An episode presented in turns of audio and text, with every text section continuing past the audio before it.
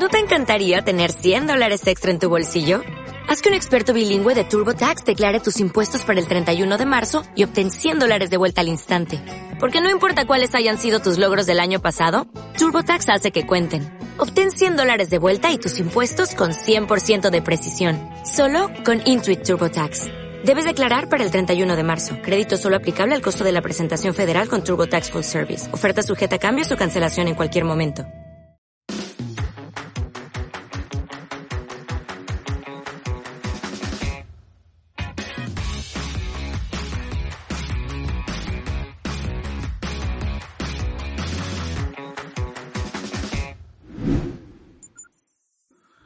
Buenas a todos.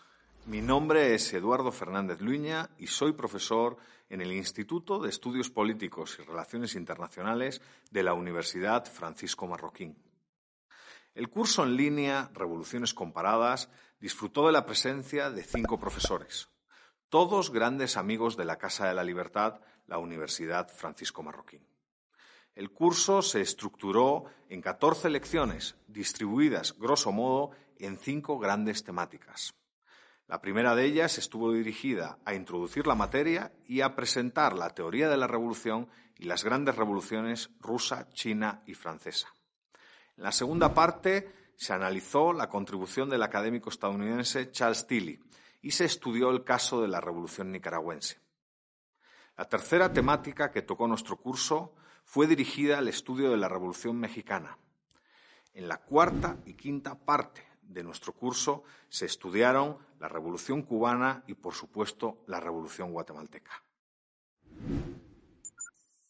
El profesor Bastos presentó al público la disciplina de conocimiento denominada estasiología.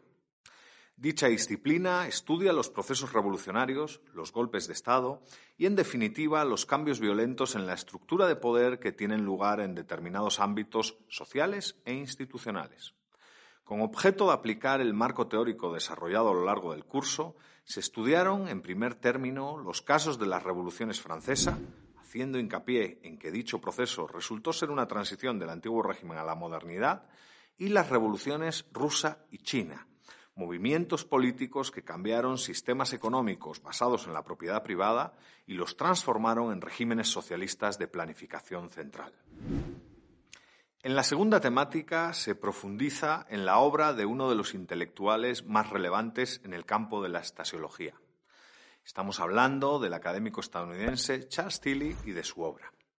Concretamente, nos hemos centrado en dos de sus trabajos, From Mobilization to Revolution, un texto del año 1973, y The Politics of Collective Violence, un libro publicado en el año 2003 hemos presentado la definición de revolución que desarrolló el intelectual norteamericano. Como han tenido oportunidad de comprobar durante el curso, dicha definición es de carácter general, con ánimo de poder ser aplicada y explicar con ello el mayor número de cambios revolucionarios. Quizás lo más interesante en este apartado sea la dinámica que Tilly defiende sobre la revolución. Son los emprendedores políticos, es la acción humana, el elemento relevante a la hora de explicar el surgimiento de un proceso revolucionario. Poco influyen, como piensan otros autores, las condiciones objetivas, económicas, políticas y sociales, y la situación estructural en la que se encuentra la sociedad. De la mano de lo anterior, y siempre haciendo hincapié en la reflexión sobre los casos, el primero que estudiamos en nuestro curso en línea para el ámbito latinoamericano ha sido el de Nicaragua. La revolución nicaragüense triunfa en el año 1979. El Frente Sandinista de Liberación Nacional reacciona contra la dictadura autoritaria somocista que gobernó el país durante más de 40 años. Sin lugar a dudas, dicho movimiento es resultado de la capacidad de las élites del Frente Sandinista de Liberación Nacional para detectar ventanas de oportunidad y establecer coaliciones.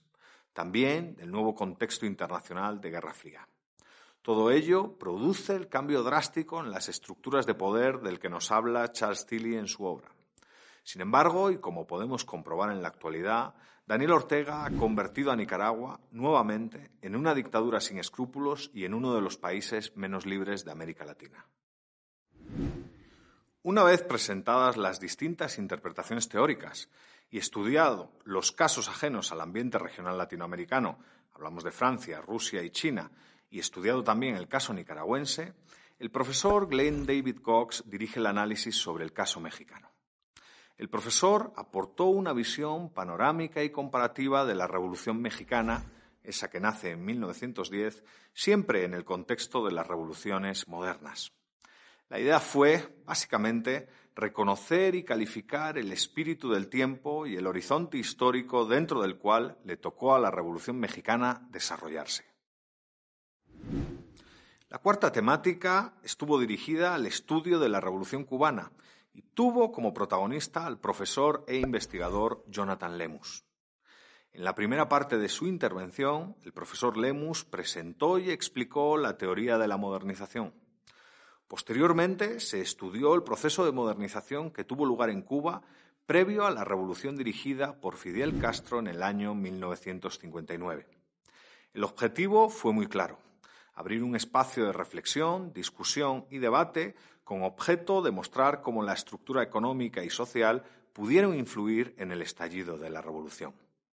Además de analizar los elementos estructurales, el profesor Lemus también presentó las teorías voluntaristas o de acción humana con objeto de evidenciar la influencia que determinados líderes, entre ellos el propio Castro, tuvieron a la hora de explicar el éxito de la revolución en Cuba. Por último, cerramos este curso con un espacio dedicado a Guatemala. El historiador Rodrigo Fernández Ordóñez da un repaso a todo lo sucedido en el país durante las décadas de los 20 y los 30 del siglo pasado. Rodrigo realiza dicho repaso con el objetivo de explicar el impacto que tuvo el derrocamiento del régimen dirigido por Estrada Cabrera. La inestabilidad provocada por dicho derrocamiento da paso a una nueva dictadura dirigida en este caso por Jorge Ubico. Posteriormente, el historiador y abogado guatemalteco se sumerge en el análisis de los sucesos acaecidos el 20 de octubre de 1944. El objetivo, como se ha podido comprobar, ha sido el de detallar cómo una mera protesta estudiantil universitaria fue creciendo hasta tomar la forma de una rebelión cívica a la que terminó por unirse el ejército. Por último, Rodrigo desplegó un análisis de los postulados de la denominada Revolución de Octubre, haciendo hincapié en el decreto número 17 hasta la redefinición del proceso revolucionario que terminó con la entrada de la liberación. Continúa aprendiendo a tu ritmo desde cualquier parte del mundo. Inscríbete a los cursos en línea de la Universidad Francisco Marroquín en opencourses.ufm.edu. Muchas gracias.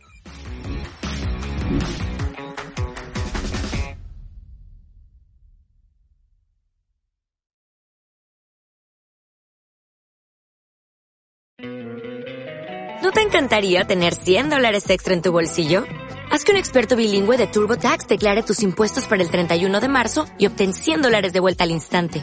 Porque no importa cuáles hayan sido tus logros del año pasado, TurboTax hace que cuenten. Obtén 100 dólares de vuelta y tus impuestos con 100% de precisión. Solo con Intuit TurboTax.